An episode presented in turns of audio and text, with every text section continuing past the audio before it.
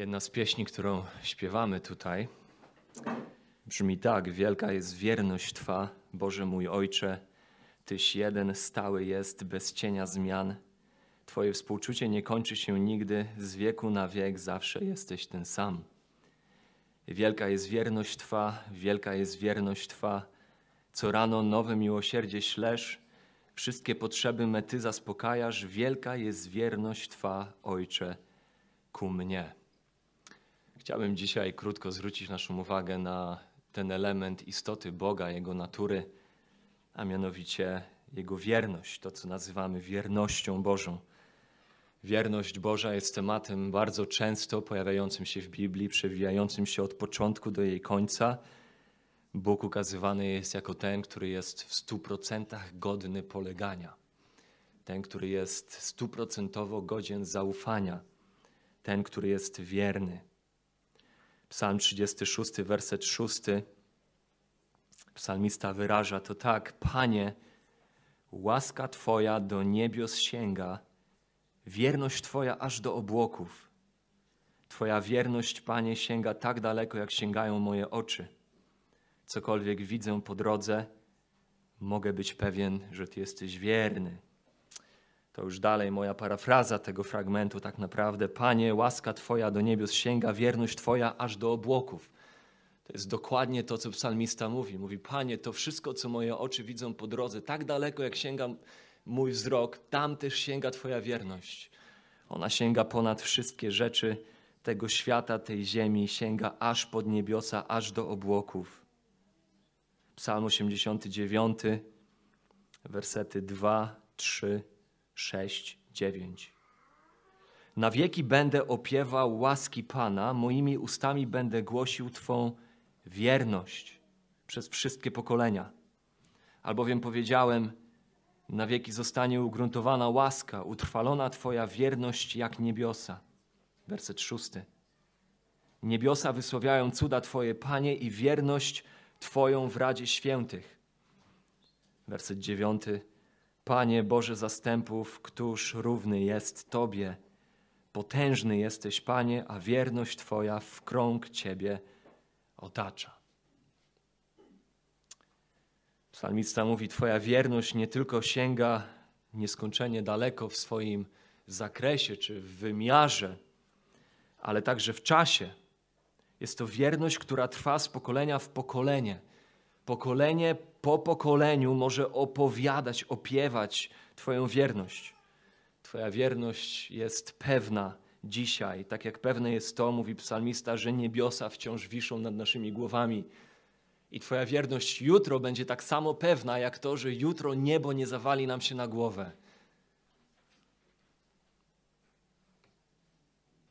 O tym samym mówi Psalm 117, najkrótszy psalm w Biblii.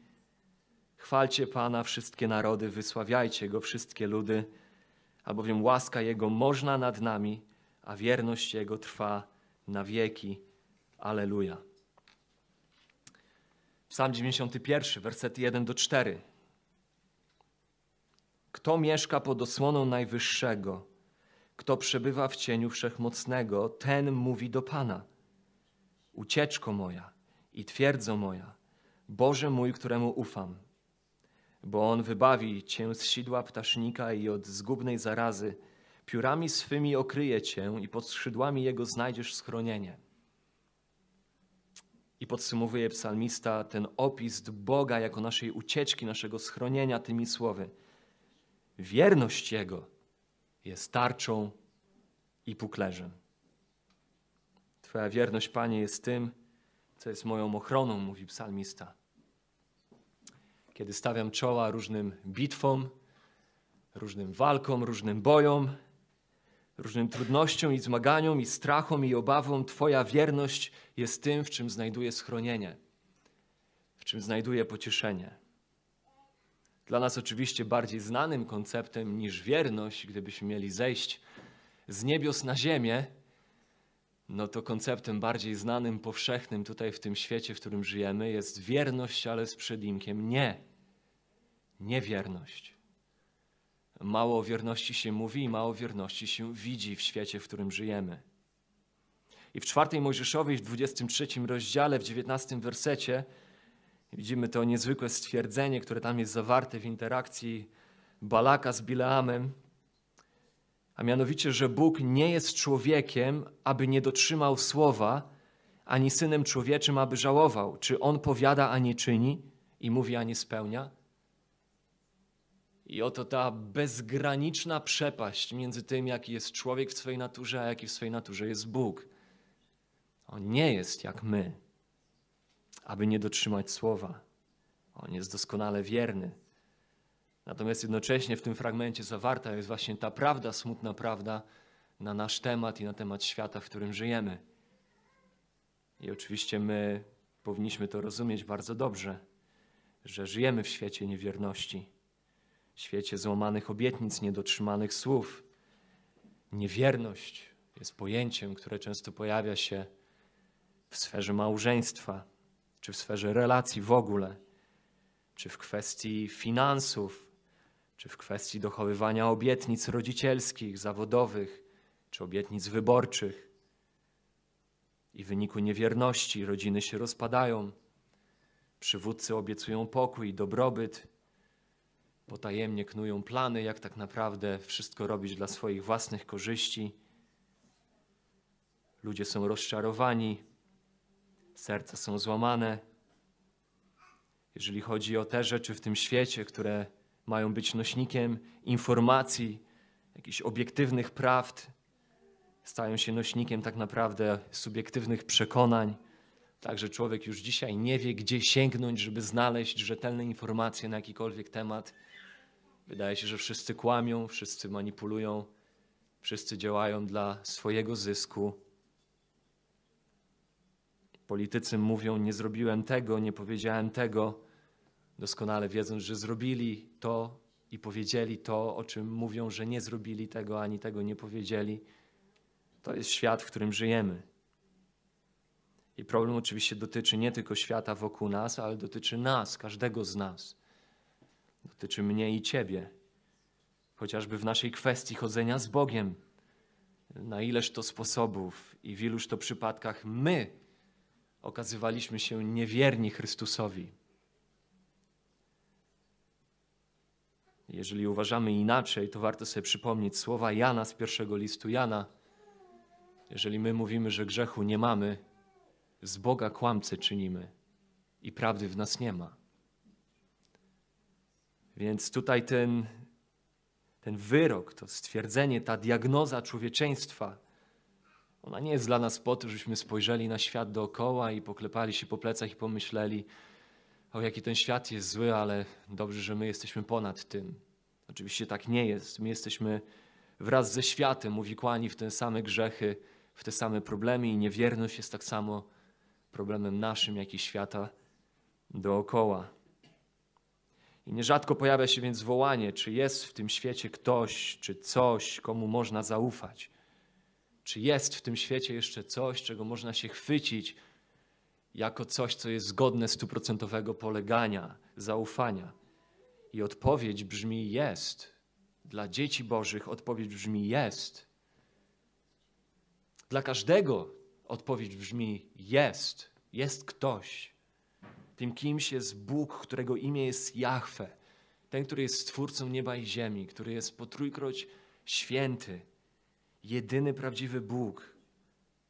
Słowami A.W. Pinka w książce Atrybuty Boga, jeżeli ktoś jeszcze tej książki nie ma, jeszcze jej nie czytał, warto po nią sięgnąć. Myślę, że w naszej biblioteczce ona się nawet by znalazła, można ją wypożyczyć.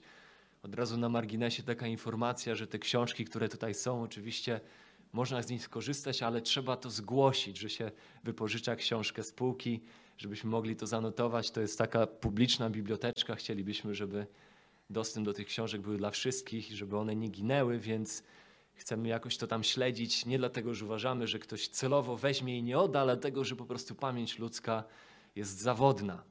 Dlatego warto to zawsze zapisać, więc jeżeli ktoś by chciał sięgnąć po jakąś książkę z naszej biblioteczki, to proszę, aby mógł to zgłosić na tę chwilę mi, czy Jankowi, czy Dorodce, czy Jurkowi, no komuś, komuś tutaj, kto e, stale jest blisko tych rzeczy, a wkrótce myślę, że będziemy mieli osobę, która będzie już na stałe odpowiadać odpowiadać będzie za, za służbę biblioteczną. W każdym razie książka A.W. Pinka, Atrybuty Boga.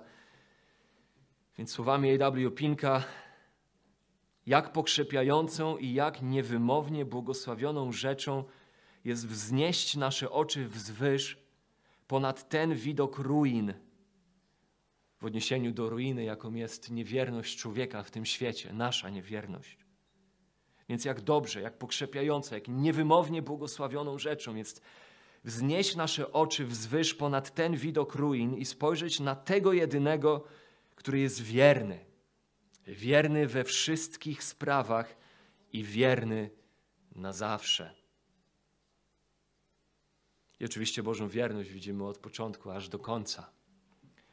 Widzimy Jego wierność, jak wypełnia się już chociażby w trzecim rozdziale pierwszej Mojżeszowej, kiedy to w wyniku swojej wierności dla stworzenia, które stworzył, składał obietnicę tego, że głowa węża zostanie zdeptana. Ta obietnica się realizuje przez wszystkie karty Biblii. Kiedy Bóg przechodzi przed Mojżeszem, aby objawić mu swoją chwałę, Mojżesz wyznaje, druga Mojżeszowa 34:6. Panie, Boże miłosierny i łaskawy, nieskory do gniewu, bogaty w łaskę i wierność. Kiedy następnie Boży lud ma wejść do ziemi obiecanej mu przez Boga, której zdobycie z ich punktu widzenia przerasta ich możliwości, otrzymują takie to zapewnienie. 5 Mojżeszowa 31:6. Bądźcie mocni i bądźcie odważni, nie bójcie się ich i nie drżyjcie przed nimi, gdyż Pan, Bóg Twój sam pójdzie z Tobą, nie porzuci i nie opuści Cię. I chociaż tam nie pada słowo wierność, to koncept, który jest objawiony dla ludzi jako ten, który ma pokrzepić ich serca, to jest ten koncept Bożej wierności, że On Ciebie nie opuści i On Ciebie nie, nie opuści, nie porzuci, pójdzie z Tobą, tak jak obiecał. Psalmiści, jak już spojrzeliśmy na kilka psalmów, psalmiści bardzo często, pisząc ten śpiewnik Bożego Ludu, tych pieśniach uwielbienia wyrażają naturę Boga, wołając raz po raz.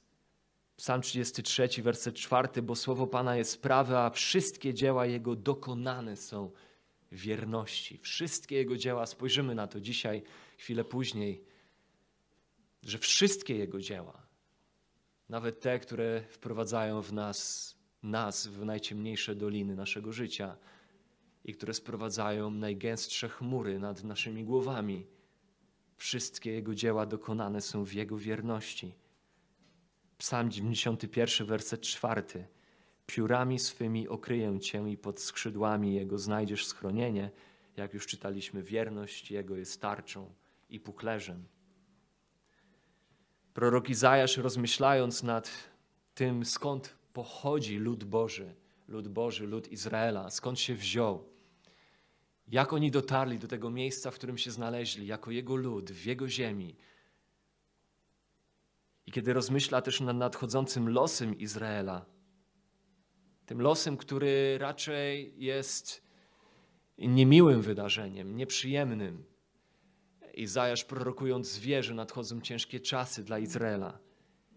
I wyraża w Izajasza 25 rozdziale, w pierwszym wersecie, prawdę o Bogu tymi słowami: Panie, Ty jesteś moim Bogiem, pragnę Cię wywyższać, wielbić Twoje imię, bo dokonałeś cudu, w swej niezachwianej wierności spełniłeś odwieczne plany. To wszystko, gdzie jesteśmy dzisiaj, wynika z Twojej wierności i wszystko, co ma nadejść, ma nadejść w wyniku Twojej wierności. I w Nowym Przymierzu czytamy o Bogu w odniesieniu do Bożych ludzi, ludzi Nowego Przymierza, Kościoła. 1 Koryntian 1:9 Wierny jest Bóg, który was powołał do społeczności Syna swego Jezusa Chrystusa Pana naszego. To, że każdy z nas, o ile znaleźliśmy się w Chrystusie, zostaliśmy powołani do społeczności Syna Bożego Jezusa Chrystusa, nie jest wynikiem naszej wierności Jemu, nie jest wynikiem naszej inteligencji, która pomogła nam poznać prawdę o Chrystusie. Nie jest wynikiem naszego pochodzenia, że z tradycji ktoś przekazał nam zbawienie, ale jest to wynik Bożej wierności. W kontekście przebaczenia Bożego czytamy, że 1 Jana 1,9. Jeżeli wyznajemy grzechy swoje, wierny jest Bóg i sprawiedliwy i odpuści nam grzechy i oczyści nas od wszelkiej nieprawości. Jeżeli wyznajemy grzechy, Bóg oczyszcza nas od wszelkiej nieprawości i przebacza nam. I tutaj wydaje mi się, że niemalże każdemu z nas raczej cisnęłoby się na pióro to, że Bóg, skoro jest łaskawy i miłosierny, to przebaczy nam i oczyści nas od wszelkiej nieprawości. To byłyby te cechy Boga, które raczej cisnęłyby nam się na pióro, na usta w kontekście Bożego przebaczenia i Bożego oczyszczenia nas. No bo z czegoż innego wypływa Boże przebaczenie i Boże oczyszczenie nas, aniżeli z Jego łaskawości i miłosierdzia. I tak bardzo jak to jest prawdą, że Boże przebaczenie i Boże oczyszczenie zawiera się w Jego miłosierdziu i łasce, tak tutaj Jan kieruje nasze oczy na Bożą wierność i Bożą sprawiedliwość, jako te, które są podstawą Jego przebaczania nam. Dlatego, że to właśnie Bóg z powodu swojej wierności, dlatego, że jest wierny, sprawił, że sprawiedliwości dokonało się zadość, że wina i przekleństwo grzechu, mojego grzechu, zostały złożone na Chrystusie. Sprawiedliwości stało się zadość na krzyżu. Tam grzech został przebłagany, kara została zapłacona. Dlatego, że Bóg okazał się wierny, sprawiedliwości stało się zadość, i dlatego każdy, kto wyznaje swoje grzechy, Bóg z powodu swojej wierności, swojej sprawiedliwości, ukazanej w krzyżu Chrystusowym, zapewnia każdemu, kto do Niego przychodzi, przebaczenie i oczyszczenie z grzechów. W odniesieniu do naszego życia w posłuszeństwie Bogu czytamy – to wszystko, co Bóg, do czego Bóg nas wzywa jako swoje dzieci, jako tych, których grzechy przebacza i oczyszcza. W pierwszym Tesaloniczan, piątym rozdziale, gdzie mamy tylko małą wzmiankę, krótką, ale intensywną wzmiankę tego wszystkiego, do czego Bóg nas wzywa jako Boże dzieci. Za wszystko dziękujcie, bez przystanku się módlcie wszystko sprawdzajcie, sprawdzajcie, tego co dobre się trzymajcie, ducha nie gaście, proroc nie lekceważcie. W kontekście wezwania nas do wypełniania tego powołania, którym powołał nas Bóg w życiu chrześcijańskim, Paweł kończy to wszystko tymi słowami. 1 Tesaloniczan 5:24. Wierny jest ten, który nas do tego wzywa, który nas powołuje. On też tego dokona. On dokona tych rzeczy, do których sam nas wzywa. Jego wierność jest gwarancją nie tylko naszego usprawiedliwienia, które zawiera się w przebaczeniu naszych grzechów, ale wierność jest tym, co jest gwarancją naszego uświęcenia, w którym zawiera się nasze wyzwolenie spod mocy grzechu. Jego wierność. W liście do Hebrajczyków jesteśmy wzywani do tego, byśmy w takim razie niewzruszenie trzymali się naszej nadziei tej nadziei, która oczywiście zaczyna się tutaj, ale sięga aż do wieczności. Tam, kiedy to już będziemy na zawsze z Nim. Hebrajczyków 10:23 niewzruszenie trzymamy się naszej nadziei, bo nie bo my jesteśmy wierni, nie bo my okażemy się wierni do końca i nigdy nie zawiedziemy już w naszych zobowiązaniach i złożonych obietnicach Bogu, ale trzymamy się niewzruszenie nadziei, bo wierny jest ten, który dał obietnicę. Stąd nasza niewzruszoność w trzymaniu się nadziei, która jest nasza w Chrystusie, bo On jest wierny. Bo On jest wierny. Więc nie tylko zawiera się pewność naszego usprawiedliwienia, Jego wierność jest nie tylko gwarancją usprawiedliwienia, nie tylko gwarancją uświęcenia, który wyzwala nas pod mocy grzechu, ale Jego wierność jest gwarancją naszego uwielbienia, naszego wiecznego zbawienia. Dlatego niewzruszeni się trzymamy tej nadziei, bo wierny jest ten, który dał obietnicę. W ostatnim liście napisanym do młodego pastora Tymoteusza, Paweł zachęca go tymi słowy. W obliczu wielu trudności, które napotka, Tymoteusz, pełniąc służbę, do której Bóg go powołał, drugi Tymoteusza, drugi rozdział, wersety od 11 do 13, przeczytam tylko końcówkę tego fragmentu odnoszącą się do istoty Boga, Paweł przekierowuje oczy Tymoteuszowe na to, że On, Bóg, pozostaje, przepraszam, pozostaje wierny albowiem samego siebie zaprzeć się nie może. Wierność widzimy więc, że jest fundamentalną kwestią Bożej natury, bez której tak naprawdę Bóg nie byłby Bogiem. Widzimy tutaj, że dla Boga okazać się niewiernym byłoby sprzeczne z tym, kim On jest w swojej naturze, czyli jest rzeczą niemożliwą do zrobienia dla Boga. Niemożliwą rzeczą dla Boga jest okazać się niewiernym, gdyż jest to sprzeczne z Jego istotą, z Jego boską naturą. Jego boskość zawiera się w Jego wierności. Jego wierność świadczy o Jego boskości. I moglibyśmy jeszcze tak bardzo długo, przeglądając ten cały pejzaż Bożej wierności, jaki ukazany jest nam w Słowie Bożym. Przesłanie Pisma i dzieła Boże deklarują bardzo głośno i bardzo klarownie, że Bóg jest Bogiem wiernym, że jest kimś, komu zawsze można ufać, jest stuprocentowo godnym polegania. I chciałbym w oparciu o te wiele fragmentów, które przeczytaliśmy teraz, usłyszeliśmy, e, tak naprawdę trzy wnioski wyciągnąć. Trzy takie, mam nadzieję, praktyczne wnioski. Co takiego w wierności jest, co takiego praktycznego w wierności jest, co sprawia, że możemy powiedzieć, że jest ona naszą tarczą i że jest ona naszym puklerzem. Dlatego, że wydaje mi się, że ten koncept wierności czasami może wydawać się dla nas taki abstrakcyjny. No fajnie, że Bóg jest wierny, śpiewamy o tym, wielka jest wierność Twa, no ale co to znaczy w praktyce dla nas, kiedy stawiamy czoła naszej codzienności? Co ta Boża wierność oznacza? Więc trzy takie proste, praktyczne implikacje Bożej wierności. Punkty, które są zastosowaniem Bożej wierności w naszym życiu, które przekładają się na nasze życie praktycznie. Co, co oznacza Boża wierność? Po pierwsze,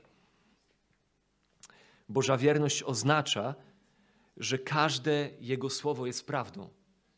Boża wierność oznacza, że każde Boże słowo jest prawdą. Psalm 119, werset 160. Prawda jest treścią słowa Twego i na wieki trwa sprawiedliwy Twój wyrok. Prawda jest treścią Twojego słowa. Biblia zawiera wiele słów, które tłumaczone są dla nas na język polski jako prawda, wiele słów hebrajskich i wiele słów greckich. Jednym z tych słów tłumaczonych dla nas jako prawda jest hebrajskie słowo emet. Jest to słowo, które oznacza stabilność, oznacza niewzruszoność, stałość. To jest słowo, które oznacza pewność. Jest to słowo, które pochodzi od innego słowa hebrajskiego, którego używamy na co dzień, nawet w języku polskim, szczególnie my jako chrześcijanie, jest to słowo amen.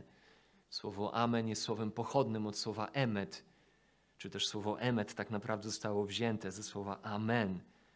Słowo amen oznacza nic innego jak stwierdzenie zapewne. Absolutnie tak. Kiedy Boży ludzie wyrażają na koniec swoich modlitw słowo amen, to tak naprawdę stwierdzają, że to wszystko, co powiedzieli do tej pory na temat Bogu, czy przynieśli Bogu jako świadomi tego, kim Bóg jest, jest pewnością. Jest to pewne, to jest zapewne, absolutnie tak jest. Bóg zapewne i absolutnie doskonale jest takim, jakim deklarujemy, że jest. To oznacza słowo Amen. Nasze Amen jest deklaracją Bożej wierności i naszej ufności tejże wierności. Nie jest to tylko słowo, które jest jakąś częścią naszego chrześcijańskiego rytuału. Przynajmniej nie powinno być. I w języku biblijnym stwierdzenie, że Bóg jest prawdą, czy też, że Bóg jest prawdziwy, szczególnie w kontekście tego słowa emet, nie odnosi się nawet tak bardzo do faktu Jego istnienia, że Bóg jest prawdziwy w tym sensie, że On naprawdę istnieje że On jest prawdziwą istotą, że Bóg jest prawdziwy w tym sensie, że jest inny od jakiejś tam mitycznej postaci, że nie jest jak Zeus, no bo Zeus nie jest prawdziwy, a Bóg jest prawdziwy. Więc to słowo nawet nie odnosi się do tego aspektu. Nie odnosi się do aspektu Bożego istnienia, że On naprawdę istnieje. Ale to słowo odnosi się tak naprawdę do Bożej wierności, W tym sensie, że iż Bóg jest prawdą, w tym sensie, że skoro Bóg jest prawdą, to wszystko, co mówi i czyni, jest zgodne z prawdą. To jest koncept, do którego odnosi się to słowo. Bóg, który jest prawdziwy w tym sensie, że okazuje się prawdziwy względem tego, co deklaruje, że okazuje się stały, okazuje się pewny. Jego słowo jest w stu procentach godne polegania, w stu procentach przypadków, bez wyjątku. Bóg okazuje się prawdziwy wobec tego, co deklaruje, co stwierdza. W Jego słowach nie ma ani joty fałszu. Słowami Louisa Schaeffera, to znaczy, że Bóg nie tylko postępuje zgodnie z tym, co powiedział, będąc wiernym w odniesieniu do swoich obietnic, ale także w odniesieniu do swoich ostrzeżeń, gruźb i sądów. Bóg okazuje się prawdziwy względem wszystkiego, co zadeklarował. I oczywiście dla Bożych dzieci jest to źródłem ogromnej pociechy, ponieważ Bóg dla nas okazuje się wierny względem każdej obietnicy, którą złożył, gdyż wszystkie obietnice mają swoje amen, swoje tak w Chrystusie. Ale Boża wierność też jest przerażającą częścią, aspektem natury Bożej. I każdy, kto nie jest pojednany z Bogiem, kto nie rozumie powagi swojej grzeszności w obliczu doskonałej Bożej świętości i nie ma ducha uniżonego i serca pokornego, które wyznaje swoje grzechy, świadomym tego, że wszyscy zgrzeszyli i brak im chwały Bożej i że ja jestem jednym z tych, Boże, który zgrzeszył przeciwko Tobie i rozumiem, że zapłatą za grzech jest śmierć że jeżeli jesteś takim człowiekiem, to Boża wierność jest tym aspektem Bożej istoty, która powinna Cię przerażać, ponieważ Bóg okaże się wierny względem gruźb i ostrzeżeń, które złożył. A jednym z nich jest to, że człowiekowi postanowione jest raz umrzeć, a potem sąd. Jednym z tych ostrzeżeń i z tych sądów Bożych jest to, że zapłatą za grzech zaiste jest śmierć ale darem łaski Bożej jest życie wieczne w Chrystusie Jezusie, Panu naszym. On powiedział, co uczyni, zarówno dla tego, którego serce jest uniżone i który skrywa się w Chrystusie, gdyż w Chrystusie widzi szatę sprawiedliwości, która jest mu potrzebna i widzi fundament zbawienia, którego potrzebuje, istotę zbawienia, której potrzebuje. I on powiedział, co uczyni także wobec tego, który chwyta się wszystkiego innego w swoim życiu, aniżeli Chrystusa, który w czymkolwiek innym składa swą ufność i swą wiarę i swe zaufanie. Więc Boża wierność oznacza, że każde Jego słowo jest prawdą. On powiedział, co uczyni i uczyni wszystko, co powiedział. To znaczy, że On nie zapomina. Jego pamięć nie jest ulotna. To znaczy, że On się nie spóźnia że on nie jest roztargniony. To znaczy, że on nie zawodzi, on nie zmienia zdania po jakimś czasie. On nie rozmyśla się, on się nie chwieje, on się nie waha. On powiedział i on to uczyni, on czyni to, co powiedział. I najlepsze, co my możemy zrobić w kontekście tego aspektu Bożej wierności, to być ludźmi Jego słowa, czytać Jego słowo, znać Jego słowo, wiedzieć, co On powiedział w swoim słowie. Żeby rozumieć lepiej Bożą wierność, należy lepiej rozumieć Boże prawdy, ponieważ Jego wierność zawiera się w Jego prawdach. Kiedy my nie jesteśmy utwierdzeni w Jego prawdach, to wierność pozostanie konceptem mocno abstrakcyjnym dla nas, który nie będzie miał większego znaczenia poza tym, że śpiewamy o Nim. Ale jeżeli chcemy uchwycić się Bożej wierności bardzo praktycznie, to musimy stać się ludźmi Bożego Słowa gdyż Boża wierność oznacza, że Jego słowo jest prawdą, i kiedy znam to słowo, to znam Jego prawdy i wiem lepiej, co On uczyni wobec mnie, jaki On wobec mnie się okazuje, co On dla mnie zamyślił, dla mojego życia. Więc najlepszym, co możemy zrobić, to czytać Jego słowo, znać Jego słowo, być studentami tego słowa, rozmyślać nad Jego słowem, zapamiętywać Jego słowo, uczyć się tego słowa budować siebie, swoje życie na tym słowie. Ponieważ wtedy tak naprawdę Jego wierność zaczyna nabierać, można powiedzieć, ciała, kształtów dla nas. Prawda jest treścią słowa Twego i na wieki trwa sprawiedliwy wyrok. Po drugie, Boża wierność oznacza, że Bóg dotrzyma każdej obietnicy. Boża wierność oznacza, że Bóg dotrzyma każdej obietnicy. Tak jak przy pierwszym punkcie bardziej ogólnie patrzymy na Bożą wierność, że każde Jego słowo jest prawdą, tak tutaj oczywiście bardziej konkretnie zanosimy to do Bożych obietnic. Boża wierność oznacza, że Bóg dochowa, dotrzyma każdej złożonej przez siebie obietnicy. Sam siebie zaprzeć się nie może, jak to mówi Paweł w drugim Tymoteusza, w drugim rozdziale. Russell Carter, urodzony, urodzony w 1849 roku, człowiek niezwykle ciekawy, jestem pełen podziwu dla tego człowieka, kiedy o nim czytałem. Niezwykle wszechstronny. Za swojego życia był sportowcem, profesorem, który wykładał w Akademii Wojskowej chemię, inżynierię, matematykę. Był także hodowcą owiec.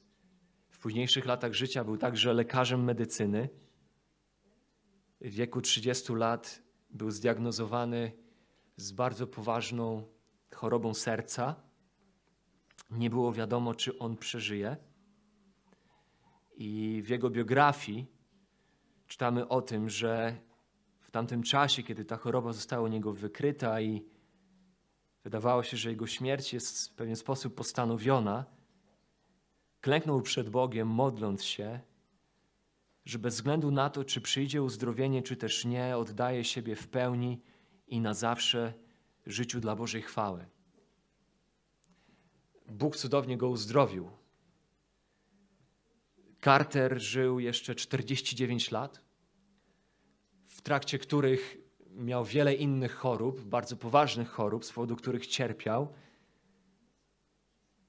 Znany jest szczególnie z tego, że jest autorem bardzo znanego hymnu w języku angielskim. Niektórzy z Was mogą kojarzyć. Standing on the promises of God. Opierając się o obietnice Boże. Nie znalazłem tego hymnu w języku polskim, więc nieudolnie sam próbowałem przetłumaczyć zwrotkę jedną i refren.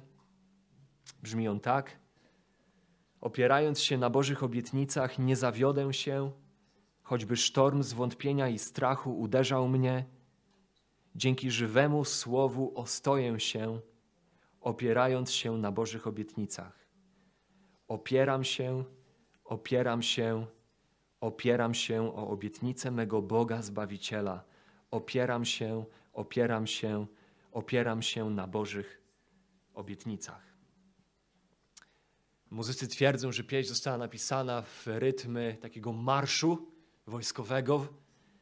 Prawdopodobnie z tego powodu, że Russell Carter miał militarną przeszłość, ale oczywiście najważniejsze w słowach tej pieśni są prawdy, które ona zawiera. Że ten, który pojednał się z Bogiem przez krew Chrystusową, składając w nim swoją ufność i wyznając jemu swoje grzechy, może oprzeć się o jego obietnicę. Doskonale może oprzeć się o jego obietnicę. Czy więc Bogu można zaufać? Czy można na nim polegać? Czy można polegać na Jego obietnicach? Czy powinniśmy polegać na Bogu i czy powinniśmy opierać się na nim, patrząc na to wszystko, przez co przechodzimy obecnie, przez co Ty przechodzisz obecnie, i patrząc na to wszystko, co może nadejść, na te wszystkie okoliczności, które potencjalnie mogą przyjść do Twojego życia w wyniku jakiegoś kryzysu osobistego, czy w wyniku kryzysu narodowego, czy w wyniku kryzysu światowego. Czy Jego wierność, czy Jego obietnice są tym, na czym możesz się oprzeć? No więc Słowo Boże, jak też Carter stwierdza poprawnie w swojej pieśni, Boże obietnice są tym, na czym możemy się oprzeć.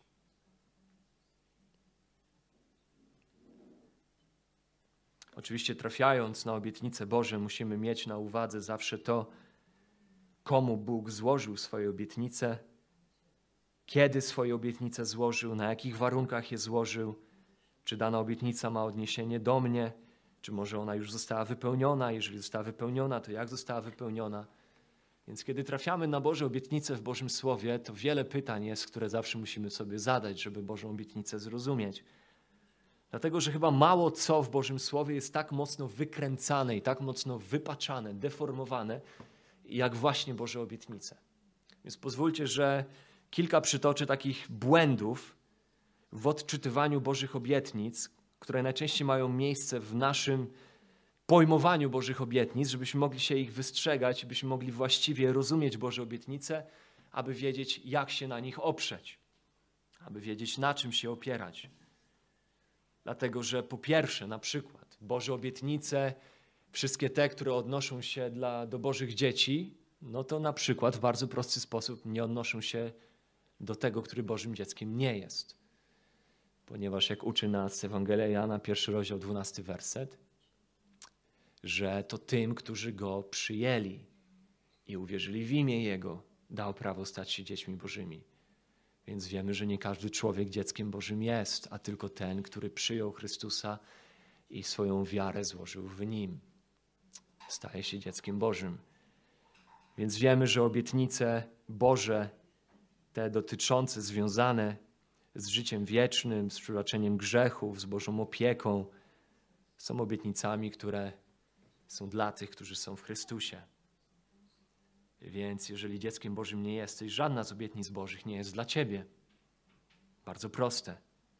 Ale jest wiele innych błędów, które popełniamy, nawet my, którzy jesteśmy pojednani z Bogiem przez Chrystusa.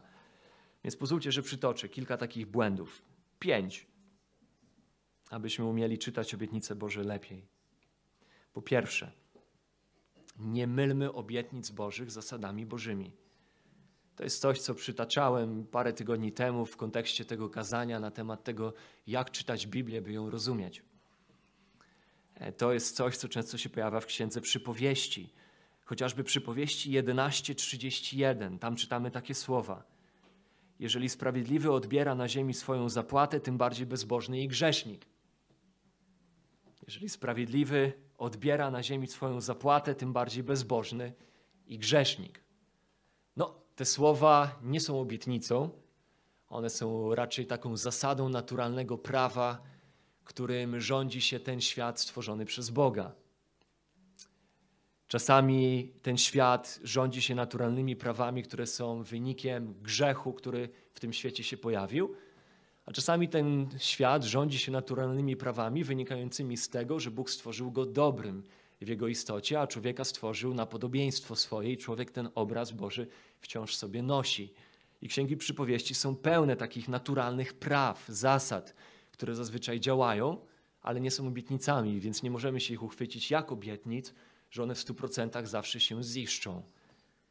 I tak też te słowa oczywiście, one są pewną zasadą, ale one nie są obietnicą. Po pierwsze, sprawiedliwy nie zawsze odbiera na ziemi swoją zapłatę i widzimy to powielokroć w Słowie Bożym. Po drugie, niesprawiedliwy czy bezbożny i grzesznik też nie zawsze odbiera zapłatę, tym bardziej, jak mówi ten fragment. Bezbożny i grzesznik wielokrotnie kończy bardzo źle, kończy za kratkami i nie odbiera swojej zapłaty w sensie pozytywnym oczywiście, ale nawet i w sensie negatywnym bezbożny i grzesznik nie odbiera swojej zapłaty. Można byłoby powiedzieć, no grzesznik i bezbożny odbierze zapłatę w postaci jakiejś kary na ziemi, ale wiemy, że tak też nie zawsze jest. Więc bezbożny i grzesznik nie zawsze odbiera zapłatę ani w sensie pozytywnym, ani w sensie negatywnym. Bywa bardzo różnie. Więc nie mylmy obietnic z zasadami. Kiedy trafiamy na jakiś fragment, musimy się zastanowić, czy jest to raczej ogólna zasada naturalnego prawa funkcjonowania tego świata, czy jest to obietnica Boża, którą złożył Bóg. Po drugie, drugi błąd. Nie ignorujmy kontekstu. Nie ignorujmy kontekstu, kiedy trafiamy na Boże obietnice. Pierwsza Mojżeszowa, 12 rozdział, wersety od 1 do 3. Tam mamy obietnice złożone przez Boga Abrahamowi, kiedy to powołuje Abrahama i obiecuje jemu, że z niego zrodzi się potężny naród że da mu potomstwo i wprowadzi go do ziemi, da mu ziemię. Wielokrotnie te obietnice złożone ludowi Starego Przymierza są bardzo często odnoszone dzisiaj, szczególnie w kręgach tych bardziej charyzmatycznych, w kręgach szczególnie tak zwanego ruchu wiary, jako odnoszące się do nas dzisiaj. Że Bóg będzie błogosławił nam ziemią i potomstwem. Ja pamiętam, jak nawet my z Iwonką, nie mogąc mieć dzieci przez 14 lat, swego czasu od takiej naszej znajomej otrzymaliśmy wiadomość, że gdybyśmy wierzyli Bogu, to już dawno Bóg by nas dziećmi pobłogosławił. I to jest właśnie to wyrywanie obietnic Bożych z kontekstu. Ta obietnica nie została dana ani mi, ani tobie, tylko ona została złożona Abrahamowi. W kontekście obietnicy złożonej Abrahamowi, w kontekście przymierza Abrahamowego, że Bóg stworzy z Abrahama naród izraelski, wprowadzając go do ziemi obiecanej. Więc zawsze trzeba spojrzeć na kontekst obietnicy. Czy to jest obietnica do mnie? Czy jest to może obietnica zawarta w konkretnym czasie, do konkretnej grupy ludzi w konkretnym kontekście? I do mnie ona może mieć jakieś odniesienie, ale może odniesienie bardziej duchowe, aniżeli to dosłowne, które się tam zawiera w tym tekście. Nie omijajmy warunków, po trzecie. Niektóre obietnice pojawiają się warunkowo. Jakuba 1, 4. Bóg hojnie chce udzielać mądrości dla nas, jeśli prosimy. Jeśli prosimy. Jest wiele obietnic w Bożym Słowie, które są, które są poparte czy zawarte w kontekście tego słowa jeśli, w kontekście jakiegoś warunku. Więc Bóg jest tym, który hojnie chce udzielać mądrości, jeżeli my prosimy Go bez powątpiewania. Więc tu warunkiem Bożego błogosławienia nam swoją mądrością jest nasza wytrwałość w modlitwie. Jest nasze życie modlitewne. Jest nasze wypracowanie zwyczaju tego, że przychodzę do Boga nieustannie w modlitwie o tę mądrość, do Jego prosić. Innymi słowy, jeśli nie jesteśmy ludźmi modlitwy, no to ciężko oczekiwać, że Bóg wobec nas okaże się Bogiem, który hojnie będzie udzielał nam mądrości. Po czwarte, nie traktujmy obietnic wybiórczo. Często wolimy obietnice, które nam pasują na daną chwilę, odrzucając inne jakieś fragmenty, które nam nie pasują. I tutaj druga Mojżeszowa 14:14, 14, fragment który znowu troszeczkę jest wyrwany z kontekstu, więc to się też odnosi do ignorowania kontekstu, ale też jak łatwo może być przykładem wybiórczego traktowania obietnic. Druga Mojżeszowa 14:14. 14. Pan będzie walczył za was, a wy pozostańcie spokojni. Albo dosłownie, a wy nic nie róbcie. Bo tak tam jest w hebrajskim. Pan będzie walczył za was, a wy nic nie róbcie. Wy spokojnie czekajcie. No i oczywiście wielokrotnie ja słyszałem, jak ktoś przywoływał tę obietnicę, rozumiejąc, że on ma w tym momencie nic nie robić, że on w tym momencie ma zaprzestać nie wiem, dalszego poszukiwania pracy na przykład, zabiegania o coś, bo w tym momencie Bóg mu pokazał ten werset, że on ma w tym momencie ufać Bogu, Pan będzie za niego walczył, a on w tym momencie ma nic nie robić, bo Bóg mu obiecał za niego walczyć. Jednocześnie ignorując fakt, że tylko trzy rozdziały dalej, Bóg mówi do tego samego ludu, do ludu Izraela, by walczył. Tylko trzy rozdziały później Bóg wzywa do tego, by ten lud walczył. Wziął się do roboty i walczył. Więc unikajmy też tego takiego wybiorczego traktowania Bożego Słowa, tak żeby dopasować tekst biblijny do tego, co nam się podoba. Oczywiście, że Bóg chce za nas walczyć, ale nigdy w kontekście naszej bierności, naszej nieodpowiedzialności. I ostatni punkt, nie manipulujmy Bożymi obietnicami. Nie wymuszajmy na Bogu jakiegoś działania. Na przykład Mateusza 18:20, znowu trochę w kontekście wyrywania Bożego Słowa z kontekstu, ale przykład tego, jak można manipulować Bożymi obietnicami, jak też ja często mogłem być tego świadkiem, co u niektórych, a wydaje mi się, że jak sięgam pamięcią, sam chyba tak często manipulowałem tym, tym słowem przed wieloma laty. Mateusza 18:20, tam gdzie czytamy o tym, gdzie dwóch lub trzech się zbierze w imieniu moim, tam ja jestem pośród nich. I tam, gdzie dwóch, trzech postanowi o czymś, tak też to będzie związane w niebie. Jak wielokrotnie ktoś może powołać na te słowa, oczekując, że Bóg ma odpowiedzieć na naszą modlitwę, tylko dlatego, że my zwołaliśmy grupę ludzi do tego, żeby się zebrali, pomodlili, a przecież tam, gdzie jest nas wielu, Tam Bóg jest pośród nas i tam, gdzie jest nas wielu i jako wielu coś związujemy, to to w niebie jest związane i Bóg musi na to odpowiedzieć. No otóż nie. Ten fragment tego nie oznacza i on nie jest narzędziem do naszego wykręcania Bogu rąk, rozkazywania Jemu w imię tego fragmentu, że Bóg teraz musi odpowiedzieć nam względem tego, co my tutaj na dole związaliśmy, spotykając się w Jego imieniu. Nie manipulujmy Bożymi obietnicami. Jednocześnie pamiętajmy, że Biblia jest pełna klarownych obietnic, które Bóg nam składa, które możemy świętować z totalną ufnością i radością. Bardzo klarowne obietnice. Na przykład 1 Koryntian 10:13, że nie ma takiego pokuszenia, które by mogło na nas przyjść, które by przerastało siły nasze, ale Bóg wraz z pokuszeniem da nam wyjście, abyśmy mogli je znieść. Bóg obiecuje dać wyjście z każdego pokuszenia. Ewangelia Jana, 10 rozdział, wersety 28 do 29. Mamy obietnicę bezpieczeństwa naszego zbawienia, że On nie straci żadnej ze swoich owiec. Rzymian 8, 28 do 29. Mamy Bożą obietnicę działania we wszystkim ku dobremu z tymi, którzy Boga miłują. Aby prowadzić nas do podobieństwa obrazu Jego umiłowanego Syna, byśmy stawali się coraz bardziej podobni do Niego. Hebrajczyków 13:5 mamy obietnicę Jego obecności i wsparcia na zawsze. Filipian 1:6 mamy obietnicę tego, że ten, który rozpoczął dobre dzieło w nas, będzie pełnił je do końca. Łukasza 12:40 mamy obietnicę tego, że Pan wróci. Że Pan wróci. Więc bez względu na okoliczności możemy się chwytać Bożych obietnic, które sięgają do każdej okoliczności naszego życia, bez względu na to, jaka ona by była. Co więcej, sięgają ponad każdą okoliczność, wychodzą ponad nią. I w związku z tym, po trzecie, Boża wierność oznacza, że nie istnieje bezsensowne cierpienie, że nie istnieje bezsensowna trudność i bezsensowny ucisk.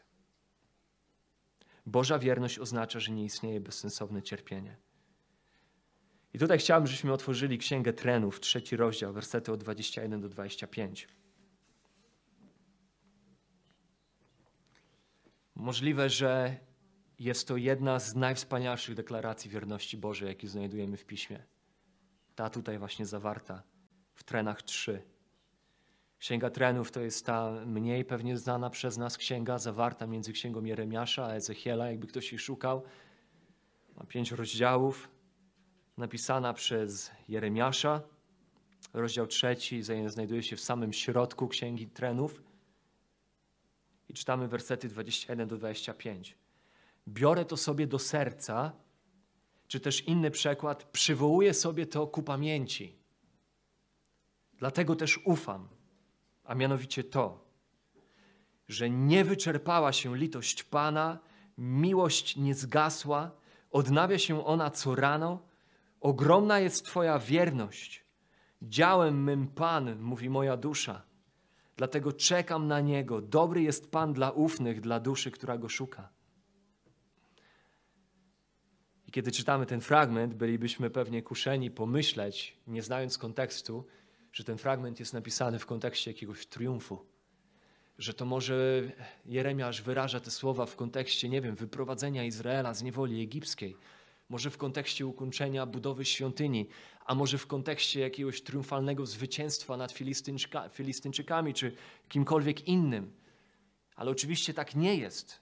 Jeżeli znamy kontekst Księgi Trenów, to to, co czyni to stwierdzenie najbardziej niezwykłym, najbardziej tajemniczym i poruszającym, to jest właśnie kontekst, w jakim te słowa na temat Boga zostają wypowiedziane. To właśnie kontekst, ten niezwykły kontekst tych słów nadaje jemu znaczenia. Kontekstem tych słów jest ogromna, głęboka lamentacja i rozpacz Jeremiasza.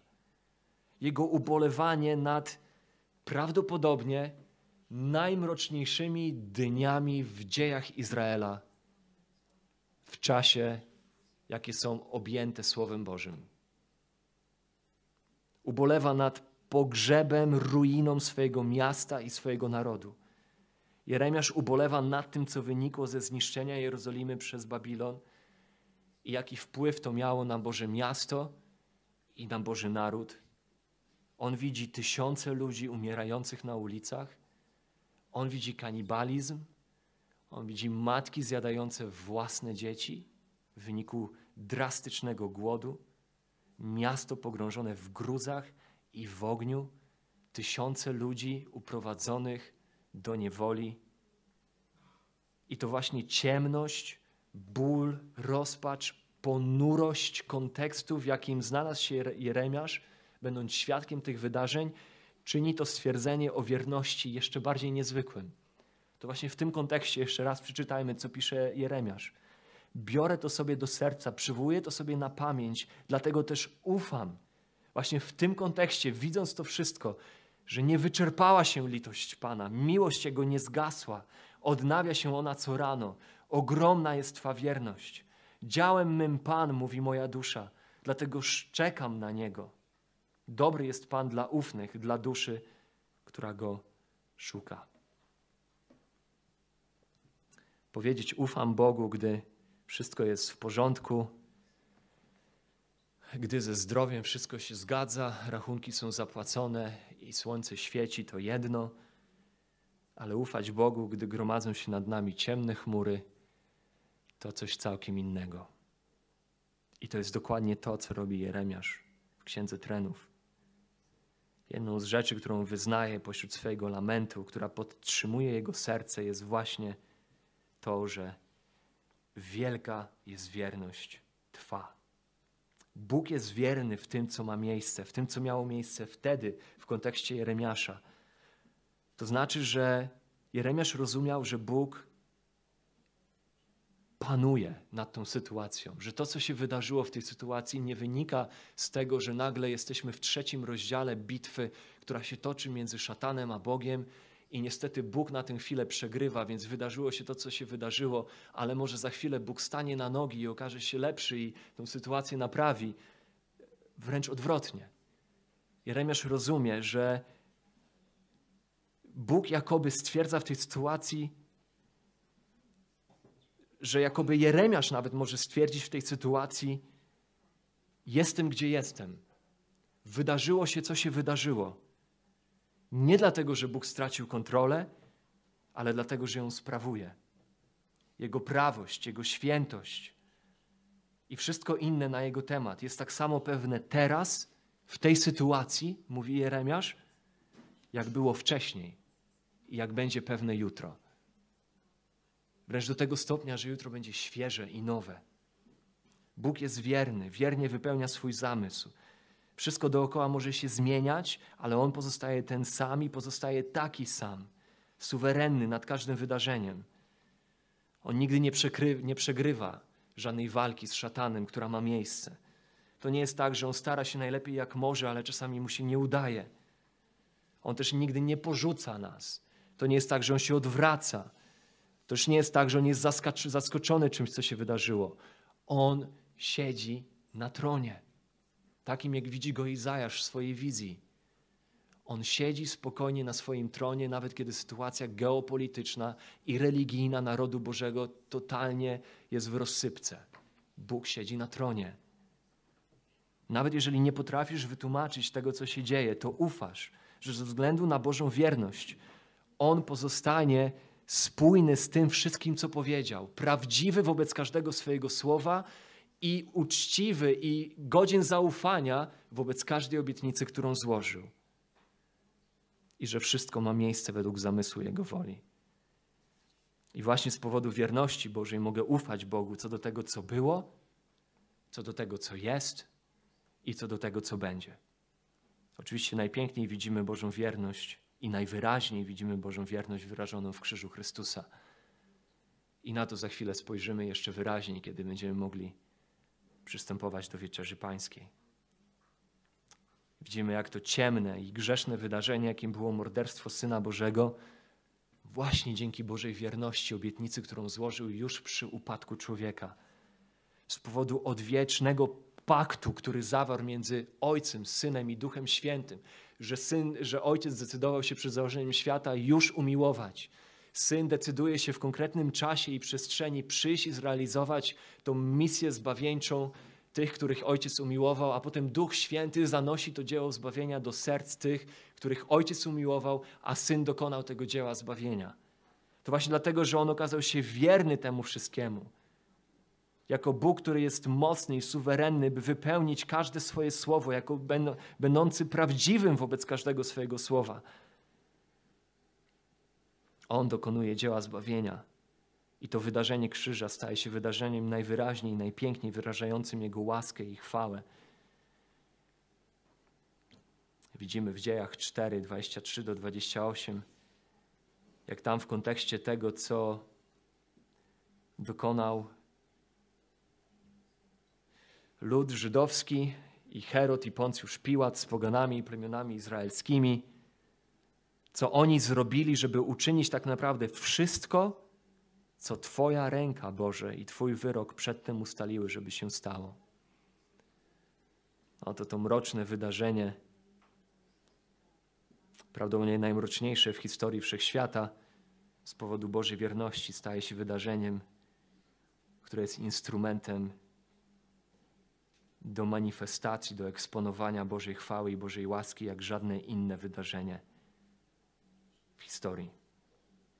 Boża wierność, więc oznacza, że każde słowo jest prawdą, że Bóg dotrzyma każdej obietnicy i że nie istnieje bezsowne, bezsensowne cierpienie.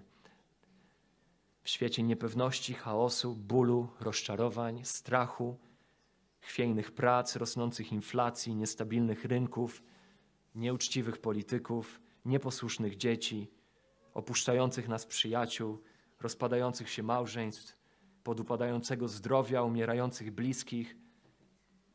W świecie ciągłych zmian Bóg jest stały, jest niezmienny, jest ten sam, jest godzien polegania, wierny, na zawsze wierny, wielna, wierna, wielka jest wierność Twa, Boże mój Ojcze.